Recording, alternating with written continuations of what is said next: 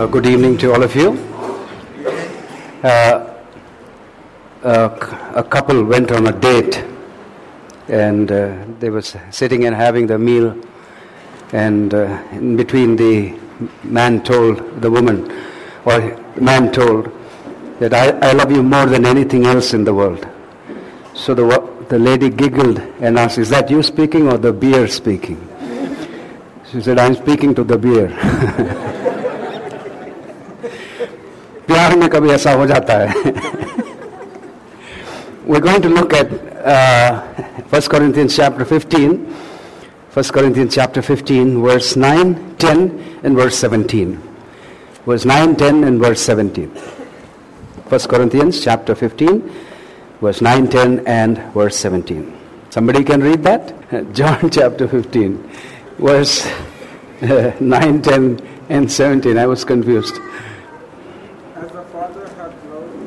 As the Father has loved me, so I have loved you. Verse 10. Uh, now remain in my love. Verse 10. If you keep my commandments, you will abide in my love, even as I have kept my Father's commands. and uh, abide in his love. Verse 17.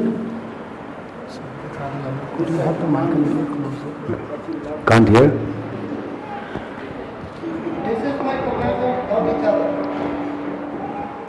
This is my commandment. Love one another. Love each other. All right? So, we're going to talk about the topic of abiding in love. Okay? Abiding in love. Uh, Jesus actually begins this conversation in chapter 13, verse uh, 1 and uh, verse 2 actually. Uh, verse 1 and 2, somebody can, uh, 1, okay, read verse 1, chapter 13, verse 1. So just before the Passover feast, Jesus knew that the time had come for him to leave this world Hmm. and go to the Father, having loved his own Having loved his own who were in the world, who were in the world, he now showed them the full extent of his love. Isn't that an amazing statement? He loved his own who were in the world and he loved them to the limit, to the fullness of divine capacity, both in terms of quality of his love and the endlessness of his love. He loved them to the end, to the ends, to the eternity of eternity. So it is a love that knows no qualitative limit and a love that knows no quantitative limit to a degree that it is eternal. His love is eternal. What a limitless, vast, amazing love this is. That's where he begins.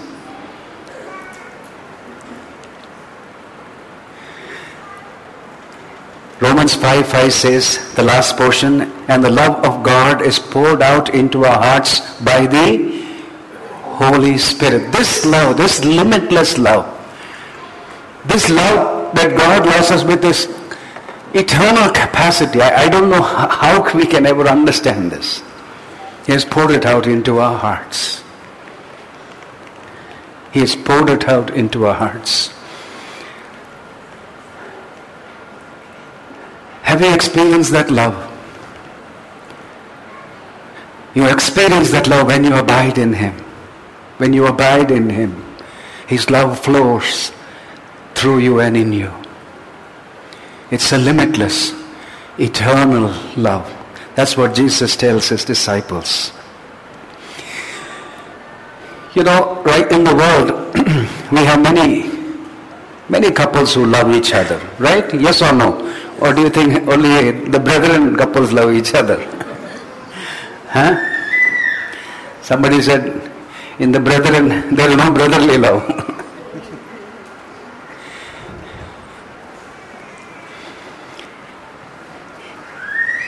there is love in the world, right? Yes or no? Yes. People are sa- sacrificial love. You can see that uh, in the world. But when we're talking of this love, when we're talking of this love, this is a love that only transformed lives can experience and exhibit. Only transformed lives. Only lives that have been changed by the Lord Jesus Christ and the presence of the Holy Spirit in us can love this, this, this kind of love. It's called agape love. We can see, you know, different kinds of love in the world and they're beautiful, beautiful pictures, but there is nothing like this love. It cannot exist without God empowering us and God working in our lives. So Jesus says, you abide in this love, and then he goes on to say, you love one another. He goes on to say, you love me if you keep my commandments. And what is my command? Love one another. So if you're abiding in love, in this love, in this limitless love, in this love that's eternal, what kind of love will you be loving each other with? That very same love. Now in the next few minutes, this is what I want to communicate to you. What does that love look like? What does that love look like when we exhibit it to each other? That's what I want to do with God's help and grace. And um, I hope and pray that we will be able to finish what uh, I have to, uh, uh, I, I like to commit. So you come to the first Corinthians chapter 13. That's why I was confused with First Corinthians 15. Okay, come to First Corinthians chapter 13. The greatest letter on love. The greatest letter on love. We're going to look at that. And we will, with God's grace and help in the coming days, ex- exhibit out or, or bring it out practically in our relationship with each other. Now we have to understand, Paul is writing this letter not to a church that is loving. You see, he's not writing to a church that is right. See, sometimes we use this chapter to read in weddings. That's not why Paul wrote it. Okay, that's not why Paul wrote it. Paul wrote it to a church that was messy, messy in their relationship with each other. There was pride. There was pride that, you know, I got a better gift. Yours is not a so great gift. There were divisions. There were boasting. There were all kinds of interpersonal relationship issues in this church. It was a messy church. It was a messy church. They had everything uh, uh, uh, except love, it seems. And so Paul is writing to them and saying, this is how love looks like. You are exactly opposite to what I am writing. This is how you need to live. This is how you need to exhibit the love that Jesus showed you. That love, that eternal love with which he, he loved you. He loves you till the end, that kind of love. If you're filled with that, this is how your love is going to be. So that's what he's saying in 1 Corinthians uh, chapter 13. So we'll come to 1 Corinthians chapter 13 and uh, we will see a few things. Foundationally, let me tell you something, all right? Just to put lay a foundation. There is a formula that Paul brings up out with us. Okay, the formula is this.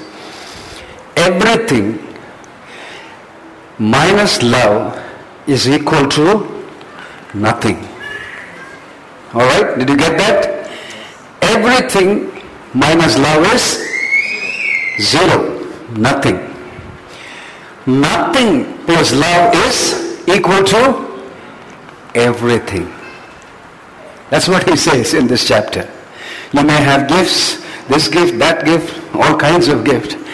But if there is no love, you're what? Sounding cymbal. You're just a noise. It is love that makes everything. Without love, everything is nothing.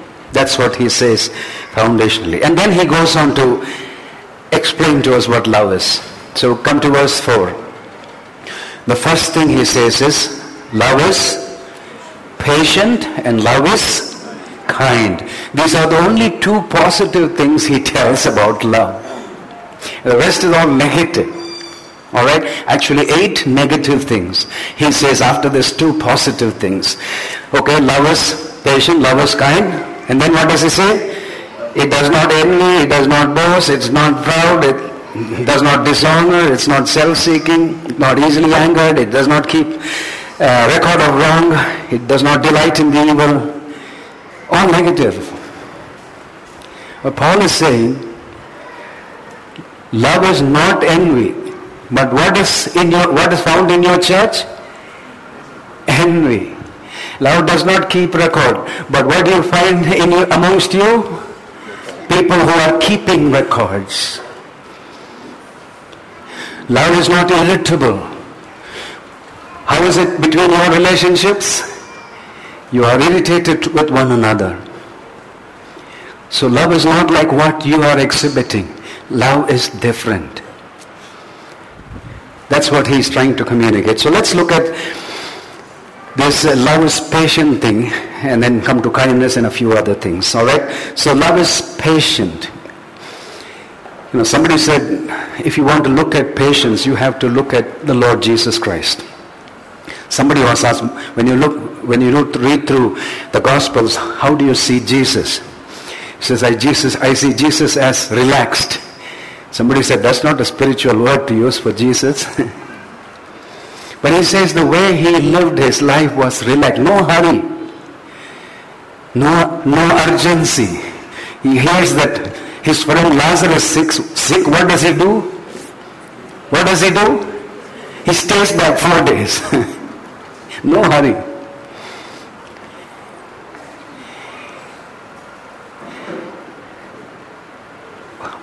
He's, he, he's born, he's dedicated.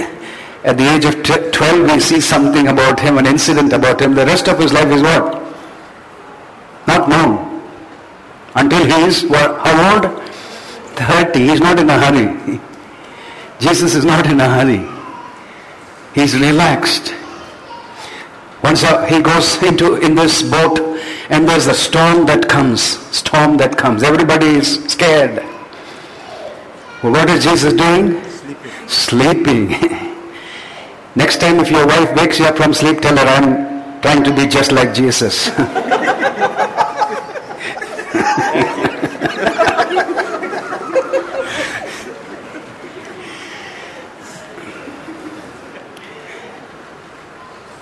He was never in a hurry.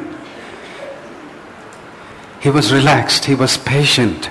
You look at his disciples, if any other guru, they would have thrown them out. Useless fellows. Oh, ye of little faith. He taught them. And, and when the situation came, he did you understand? No, he didn't understand. They were fighting with each other. Who was the greatest? But did Jesus give up on them? No, he was patient. Did Jesus say, I'll send you off and get a new crop of people? Did he say that? No, he was patient. You look at the life of Jesus, you see this picture of a patient man. Not in a hurry. At the right time, he does things exactly according to God's plan. Even his death, there was no hurry. People wanted to kill him much earlier. In fact, once people wanted to kill him on a hilltop, and we read Jesus walked in the midst of them. no tension. He's calm. He's not impatient. He just walks away from them. So, as you look at Jesus, it is not teeth gritting endurance that he expresses. It's not this uptight, stressed out kind of uh, patience that he's it's not like the end of the rope kind of patience that uh, he is exhibiting. It's not that Jesus lived in pleasant circumstances. Did Jesus live in pleasant circumstances? No. He didn't live in pleasant circumstances, but he was telling us through his life, love is patient. Love is patient. Patience is one of the most underrated virtues. And in leadership, they think it's a negative thing to be patient. You have to be aggressive. You know? Because people in the world think that, or even the churches think that being patient is like being a wimp. It's like not being accountable somehow. Somebody explained patience like this. Patience is the ability to dwell gladly in the present moment when you would prefer not to.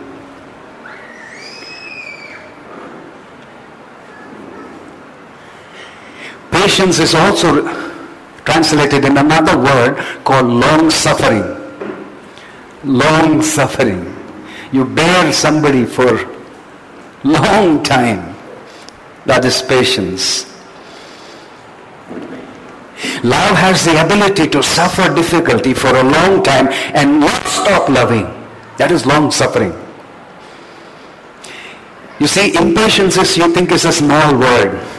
It's a trivial thing you may think, but it will kill your prayer life. It will mess up your relationship with your family, your kids.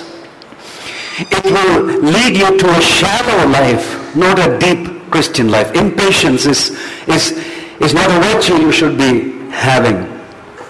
It will make you not finish your assignment. It will make you not stick to your diet. It will not make you stay in your marriage. It will not make you honor your commitments. It will not make you stay in your budget. It will not make you obey God in your sexual behavior. Because I want what I want when I want it. Love is patient and long suffering. Patience is a virtue. And God is calling us to be patient in our love with one another. You know how a pearl is made? Pearl? You know how a pearl is made?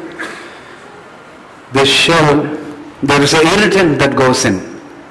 Irritant. And how does the shell uh, uh, adjust itself from this irritant? It starts secre- secreting out a substance called nacre. And one layer after another layer, hundreds of layers made this shiny, lustrous, uh, you know, small ball is formed where hundreds of these things, whenever the irritation takes place, this secretion comes out and it covers, it covers this irritant. It's, they say it takes almost 20 years for a pearl to be formed. So for this pearl to produce something beautiful, it needs an irritant and it, it, needs, a, it needs time. That's how patience works irritant comes into our life and how we handle that irritant. How we handle that irritant will bring out something beautiful. Patience is like a pearl.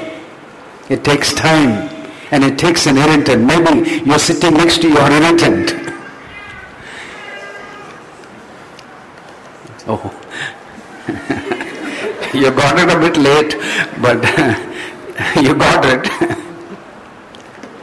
if you don't have an irritant, anybody, if you don't have an irritant, ask Brother George, can you send some irritants?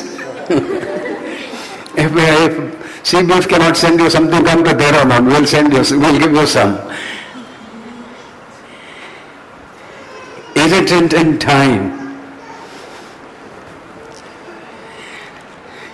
Love is patient. Is God building patience into you? Is there an irritant in your life? In your, in your life? Bring something out beautiful, something lustrous, something every time that irritates you, you, you cover it up with love, with patience. And over time, you'll have a beautiful pearl. Paul says love is patient. And then he says love is kind. Now, long suffering, it's part of long suffering. Uh, patience and kindness is part of long suffering. Uh, uh, patience is the passive aspect of long suffering, and kindness is the action part of long suffering. All right? Let me show, show you that uh, with an illustration. 2 Samuel chapter 9, verse 1. King David has won all his wars. He is at peace. So chapter 9 verse 1, what is he asking? Please read. Is there anyone left of the house of Saul? Ah, to whom I could show kindness show kindness. Number one. Wait, wait, wait. Who was Saul to David? Who was Saul to David? An irritant. He irritated him and troubled him for years together. He had to hide in caves. He had the opportunity to kill him. Yes or no? Did David have the opportunity to kill Saul? He had it not once, twice. But did he kill him? No. He wouldn't lay his hand on him. Love is patient. Now here, when he is the king, when battles are settled down, he is asking this question. What is he asking? Who is there in the family, in the house of Saul, to whom I can show what? Kindness.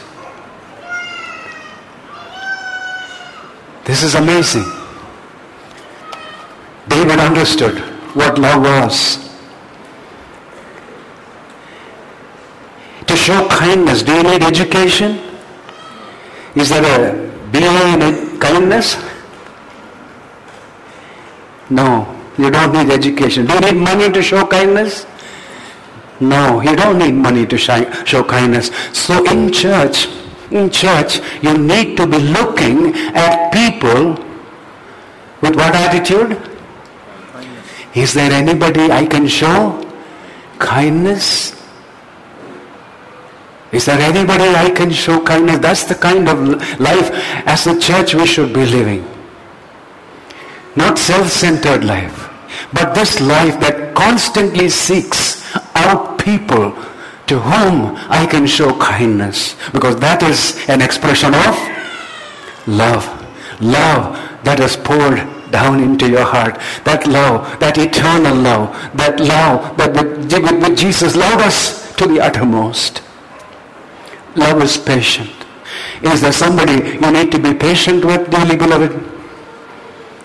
Is there somebody you should be showing kindness to? Pray and ask God to give you the grace and to produce this kindness. You see, hurry, this hurried life that we have, isn't it a hurried life in Bangalore? Yes or no? This hurried life we have. You see, when you're in a hurry, you don't notice people. Somebody said, relaxed people look at people or look and hurried people, people overlook. You look at Jesus' life. He never overlooked. He's walking down on the road to Jericho and suddenly he looks up. Who's there? Who's there? Zacchaeus is there. He notices Zacchaeus sitting on a tree. If you and I were there and people were surrounding us, will you look anywhere else? will you look up? See who is there with the need? Will you do that? No. But Jesus was not in a hurry. He came to love you and me to the uttermost. The scum of the world. The rejected. He has time for you. He had time for Zacchaeus. He had time for a, for an adulterous woman would come to you know, take water in the afternoon. Jesus notices that. She goes and has a conversation with her. The disciples come and they're thinking, why is Jesus talking to this woman? But he had time for that woman. Patience looks at people. They look at people. You, when you come to church, you look at people. You will see if their shoulders are drooping. What is that? What does that tell you? What that should that tell you? There is an issue. Maybe I should talk to this person.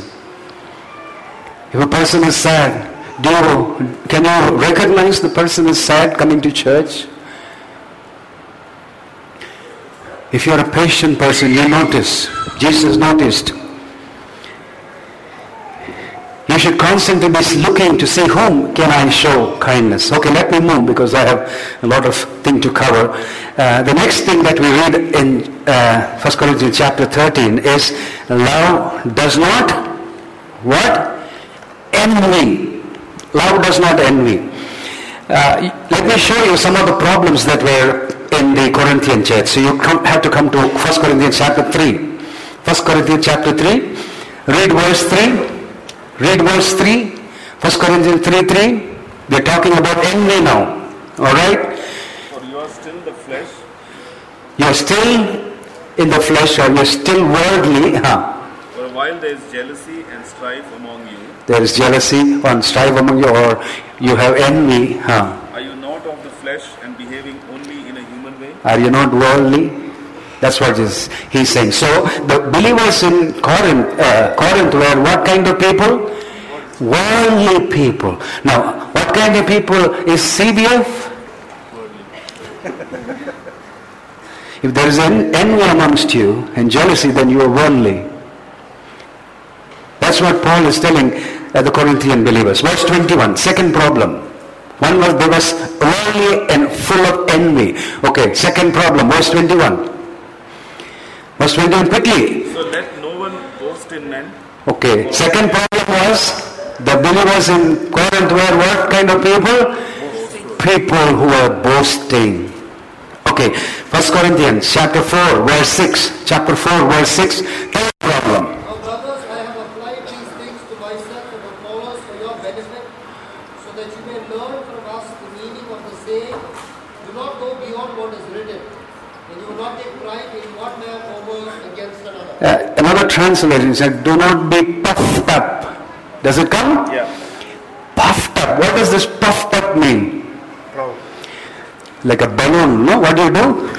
You pump air and how does a balloon look? Puffed up. But the balloon is full of hot air. One pin prick and what happens? Psst.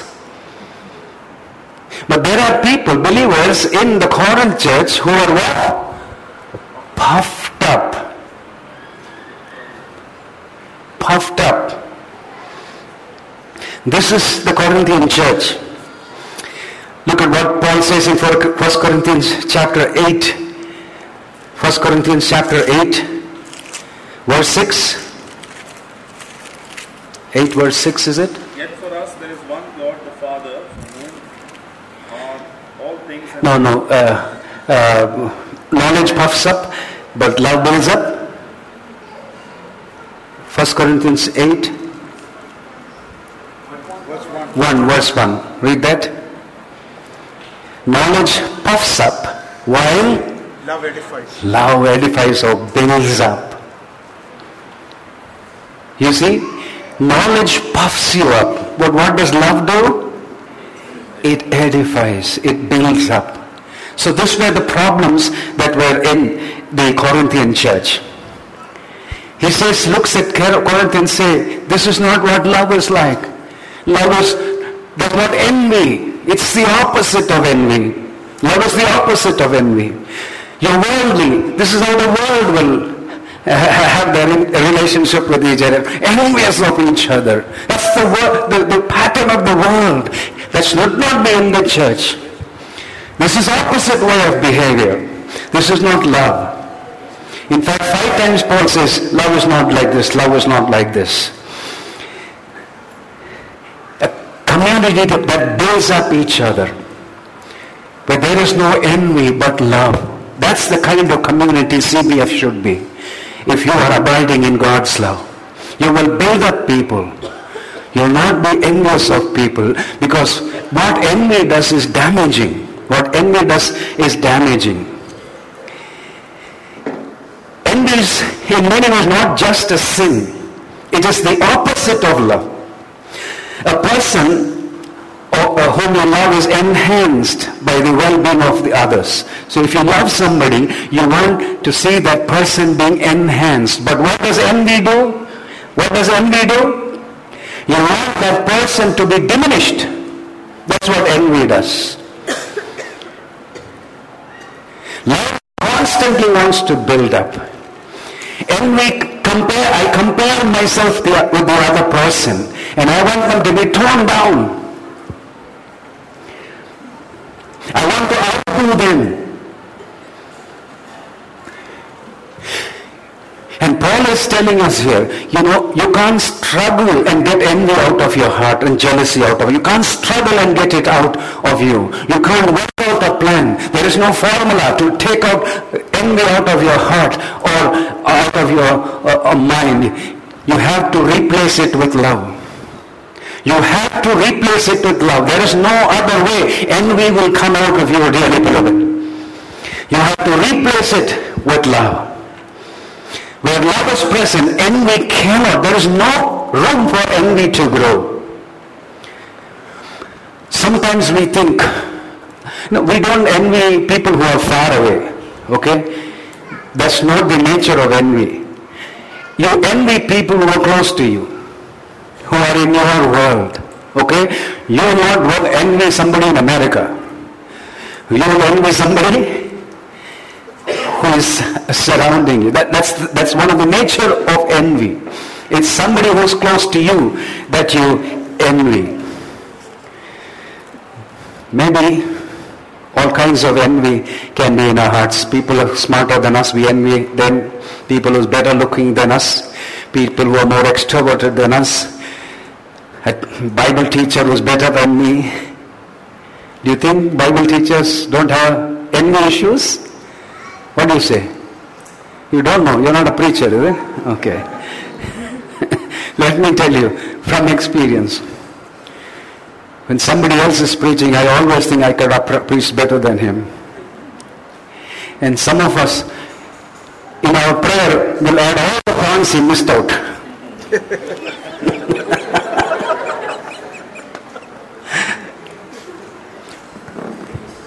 Envious heart. I am puffed up, too puffed up to admit my envy. In fact, how many of you uh, don't struggle with envy? Put your hands up. Abhay, this is an amazing church. You guys don't, don't have issue with envy, then I envy you. Uh, I, if you, you're not struggling with the issue of envy, I'm asking. Uh, I do uh, then put your hand up. You say you said don't struggle. Okay. Technically they are catching me. okay. If you are having issues with envy, please put your hand up. Okay, that's better. I feel not comfortable here.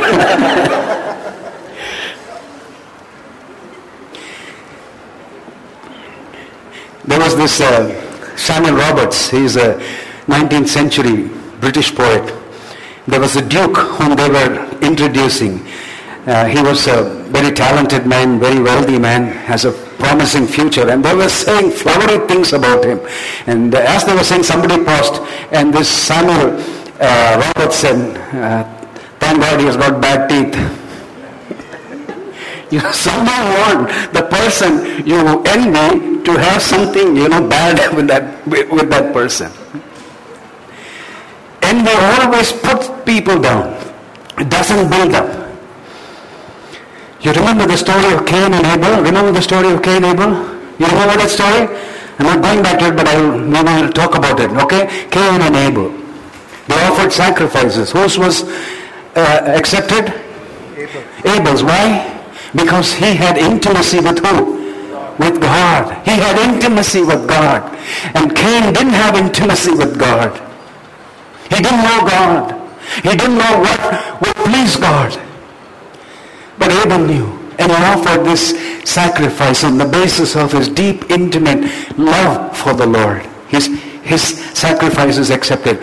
Cain's is not. And so he is what?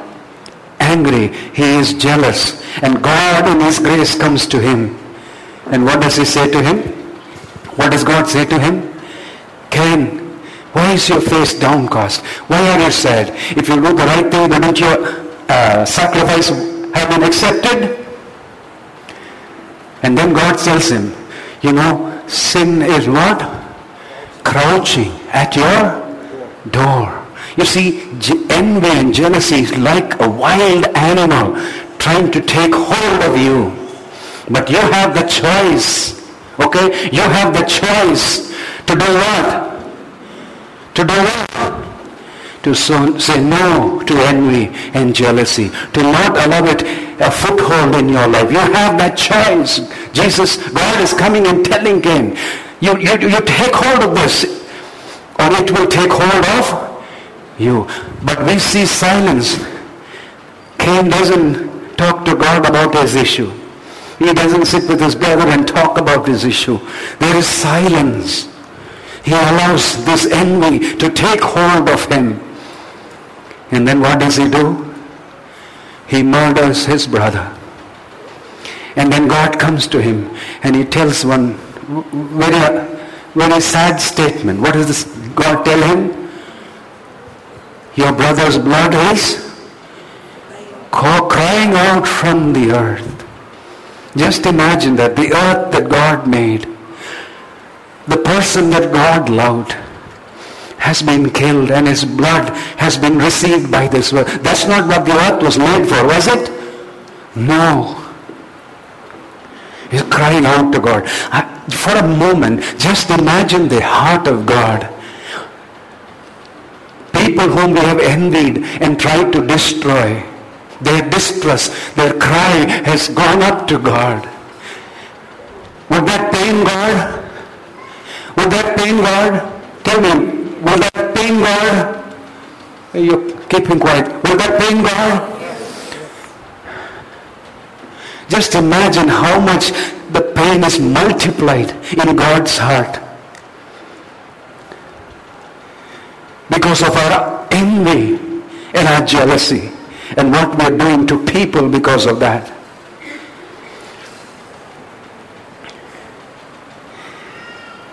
The whole Bible is full of people struggling with envy. You know? It's not only Cain and Abel. There is Sarah and Hagar. There's Isaac and Ishmael. There's Jacob and Esau. There's Leah and Rachel. There's Joseph and his brothers. There's Miriam and Aaron and Moses.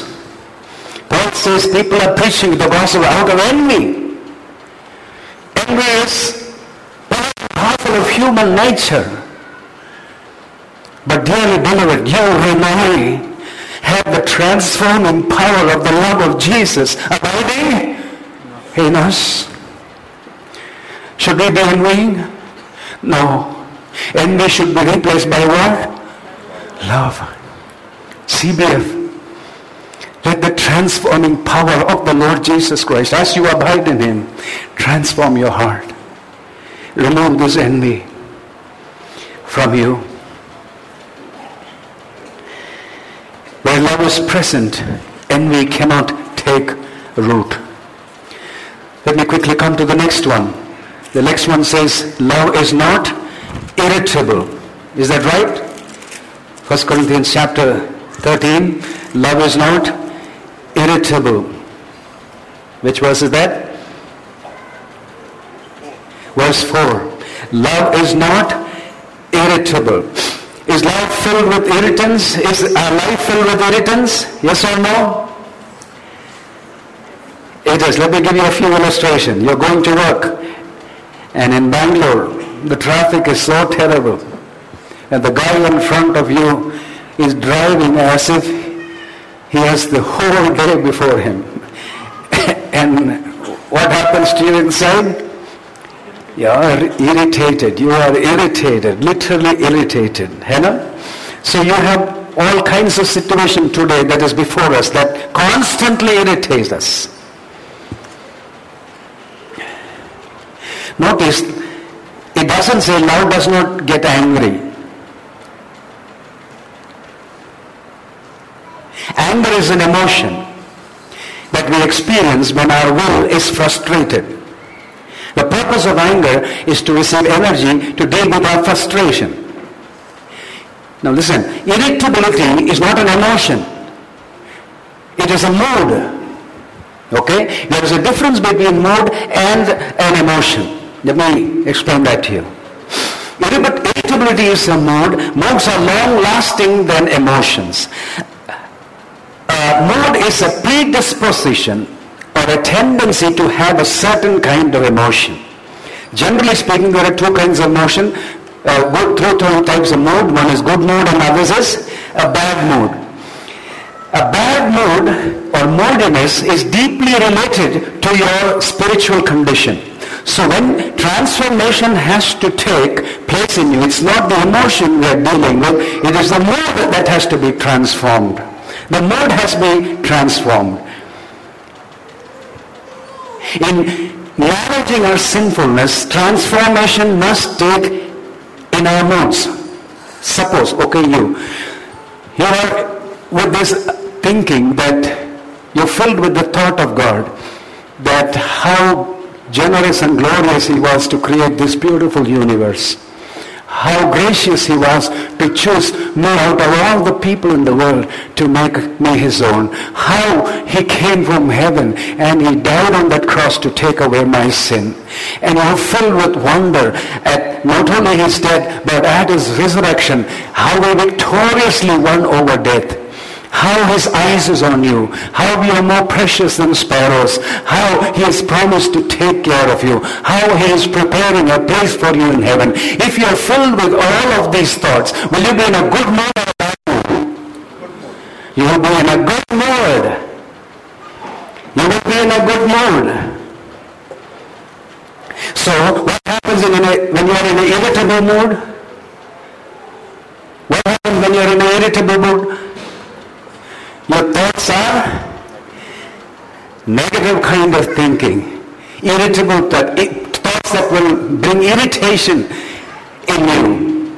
So, who has the control of what kind of thoughts should be in your mind? Who has that control? Who has that control? You have that control. You have that control. What kind of thoughts you can allow into your mind and what kind of thoughts you uh, want to keep out of mind. You have that capacity. An irritable person is predisposed to get angry. A habitu- if you habitually dwell on irritation-producing thoughts, you will be an irritate, irritation, irritated person. Okay, I'm not going, giving you, going to give you Alex, uh, examples for that. But if you are constantly in an irritated mood, it will destroy your marriage, it will damage your children, it, you will be prone to hostility and violence. And Paul says, love is not irritable. It's the opposite of irritable. It doesn't get irritated. And irritated, if you come to verse 5 and the end of it, it tells you why you are irritable.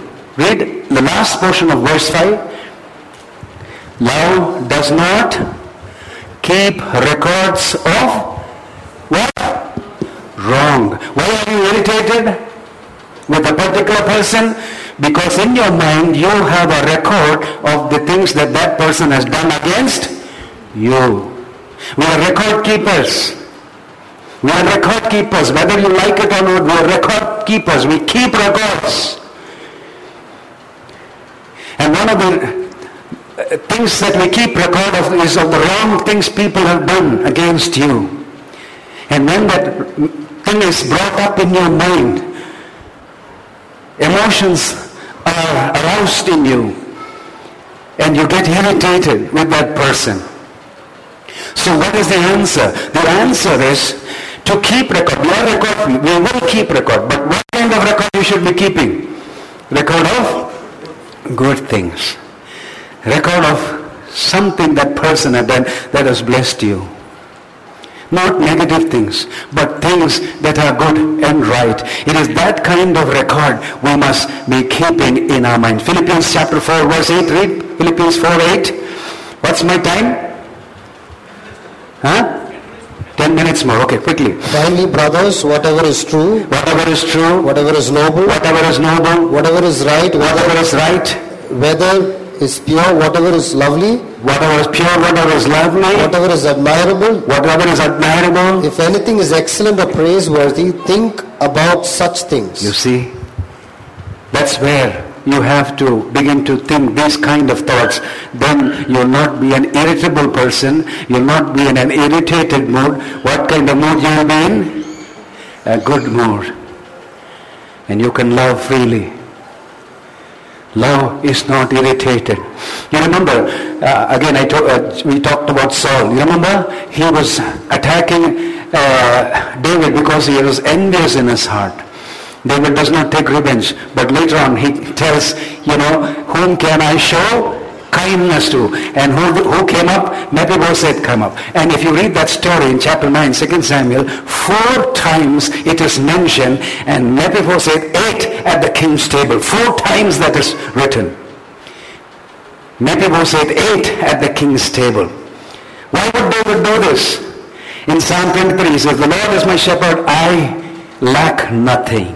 And then he goes on to say, you prepare a table for me in the presence of my enemies. Then it says, love doesn't get irritated. I'll call Mephibosheth home. I'll feed him. Everybody will think he's my enemy. He's my former enemy's son, uh, grandson. He's the rival to the throne, but I'll take him home. I will tell him, love is patient, love is kind, love endures all things, love is long suffering, love keeps no record of wrong, love is not irritable. David is telling my people, Mephibosheth, I love you. God has given me this grace to overlook all the negative things your father, grandfathers did. Th- those are not my thoughts. They're not what's going on in me. What's going on in my mind is how gracious God has been to me. And so I am filled with the love of God and I want to transfer that to you. I'll take you home. I'll feed you. That's the kind of life you and I should be living daily. Brother, let me give you an illustration. An illustration. Okay? a group of addicts, okay? They're on a boat called Recovery, and they're sailing to uh, a land called sobriety, sobriety, to freedom from moral uh, and to moral sanity. And there is this woman, Mary, who's, who, who comes late to the dock, and the ship is left. She comes running, and the, and the ship is gone. And people shout, "Jump, Mary, jump!" So Mary jumps into the, uh, into the river and she tries to swim. She cannot swim. She's sinking down. Why? She is holding on to this rock. She is holding on to this rock. And they shout from the boat, drop the rock, drop the rock. The rock is her resentments, her bitterness. The rock is her pride. The rock is her stubbornness. She thinks to herself, if I don't have this rock, who will I be? My rock is what makes me feel superior than the person who has wronged me. My rock is my excuse for my miserable life. If I let go of that rock, excuse can I have for my miserable life? And then in a moment of sanity, which is a gift from God, she recognizes this rock has ruined my life. It's taken everything from me. I've lost everything because of this rock. Let me let it go. And she lets it go. And then she feels a light, a lightness. And she swims and gets into the boat. And then she sees another, they see another person running and coming. They say, jump, he jumps. They say, let go of the rock. And this time Mary shouting louder, let go of the rock. My dearly beloved, are you carrying a rock? rock of resentment, rock of bitterness, rock of memories of what people have done against you. Telling you, let it go. Let it go. If you want to be released, and if you want to become a person Lord Jesus Christ, to love people, let it go. Let the rock go. That's what God is calling you to. My final thought. Love, always trust. Verse, verses 8 to 13. I'll quickly try and finish this. There are three things Paul tells us in this last portion from verse 8 to 13. He says, love is supreme. Love is supreme. Love is the is the core of everything. All right?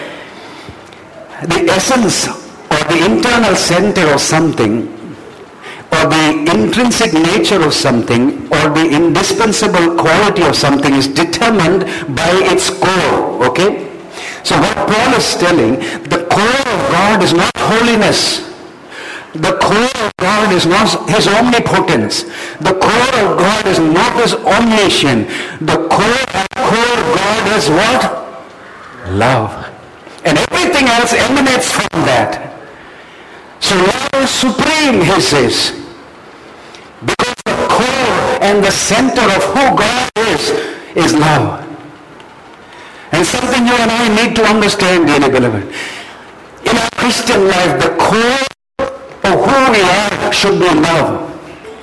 Should be this person you are made into because of the love of God has been poured into you. Because you are made that love. And everything else should come out of that.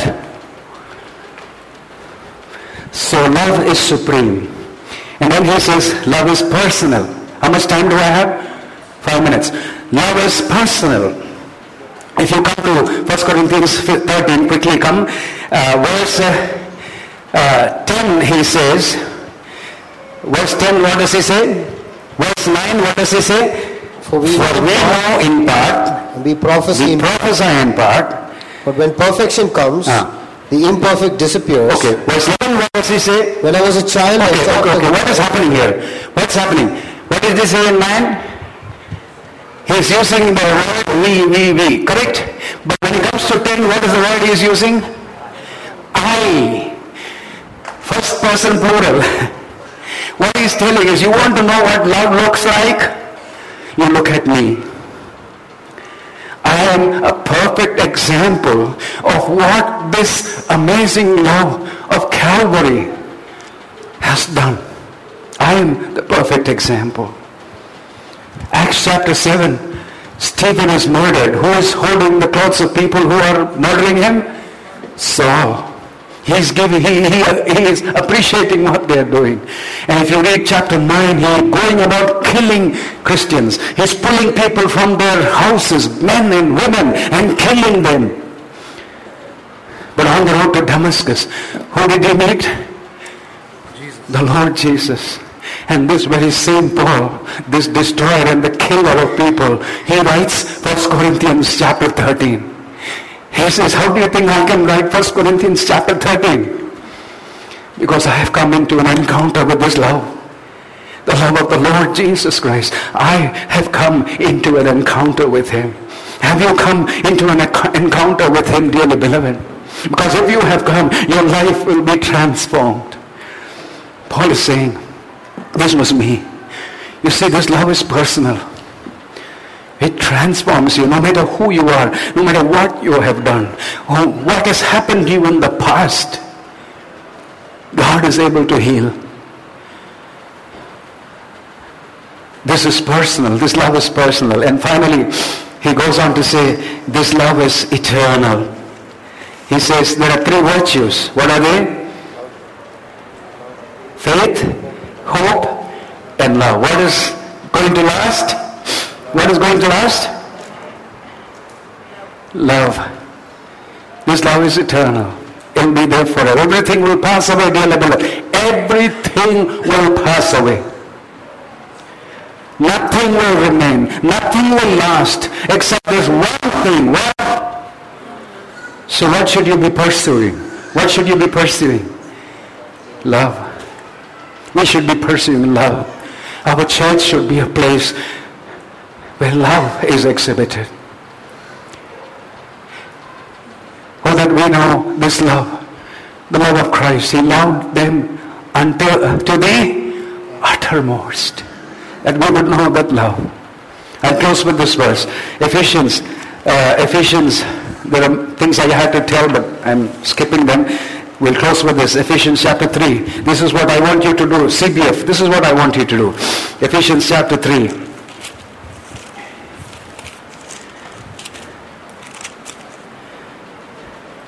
Okay, chapter 3, verses 16 onwards. I pray that I pray that out of his glorious riches out of the glorious riches, he may strengthen you with power he may strengthen you with power through his spirit in your inner being, through, through his spirit in your inner being, so that Christ may dwell in your heart so that Christ may dwell in your heart through faith. through faith. And I pray And I pray that you being rooted and you've been rooted and established in established in what? love.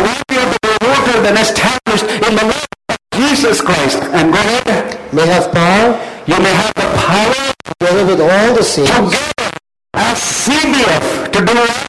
to grasp how wide How wide, and long how long high, how high, how deep is the, deep is what? the love of Christ. Do that together as a church. Do that together as a church. Together that you would see the wonder of the love of God.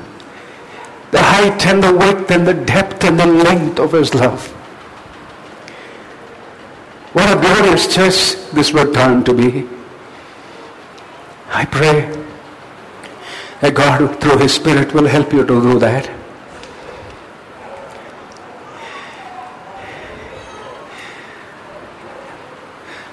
Love is the only thing that lasts, dearly beloved. Shall we pray? Shall we pray? Shall we close our eyes and shall we pray?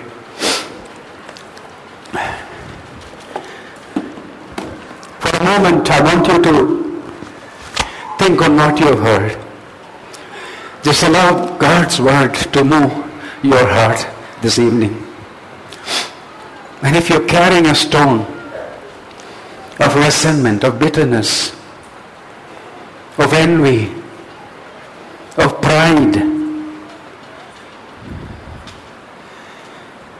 of irritability. Let me tell you, you can't move far in your Christian walk. So will you think of those things and will you bring them to the Lord Jesus Christ this evening and tell him, I'm putting all this, Lord Jesus, at your feet. I want to be set free. I want to be free to love people like you love me. Help me, Lord. In a moment of quietness, I want you to, you know, search your hearts of people whom you have put down, whom you wanted to see finished, not built up, because you have a heart issue. Bring it to God. Bring it into the presence of the Lord. And like Mary, drop it at his feet and ask him to liberate you. He will do that. He will do that. So in a quietness, have a talk with the Lord. And I will close with a word of prayer.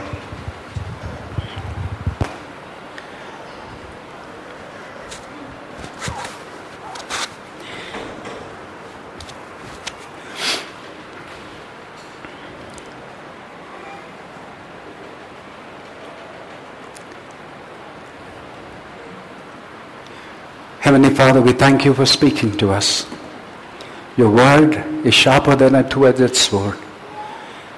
It cuts deep, Lord. It cuts deep. It goes right deep to the core of our being and it exposes who we are. But we thank you. You don't leave it at that. You bring healing. You bind. You heal. You restore. And I pray you will restore such people who have opened their heart to you, Lord, and who have placed their burdens into your hands. Set them free, Lord Jesus. And may your love through your Holy Spirit just fill them at this very moment, Lord Jesus. Your, the presence of your Holy Spirit may just fill them with your love. That Calvary's love. That John chapter 13, one, uh, verse 1 love. The love with which Jesus loved us to the uttermost, that love will fill their hearts and empower and strengthen and enable them to be people who love. To this end, we commit everyone present here, including myself. And we thank you that you have heard our prayers and you will work in our hearts. We give you glory and thanks. And we ask this prayer in the precious name of our Lord and Savior Jesus Christ. Amen. Thank you.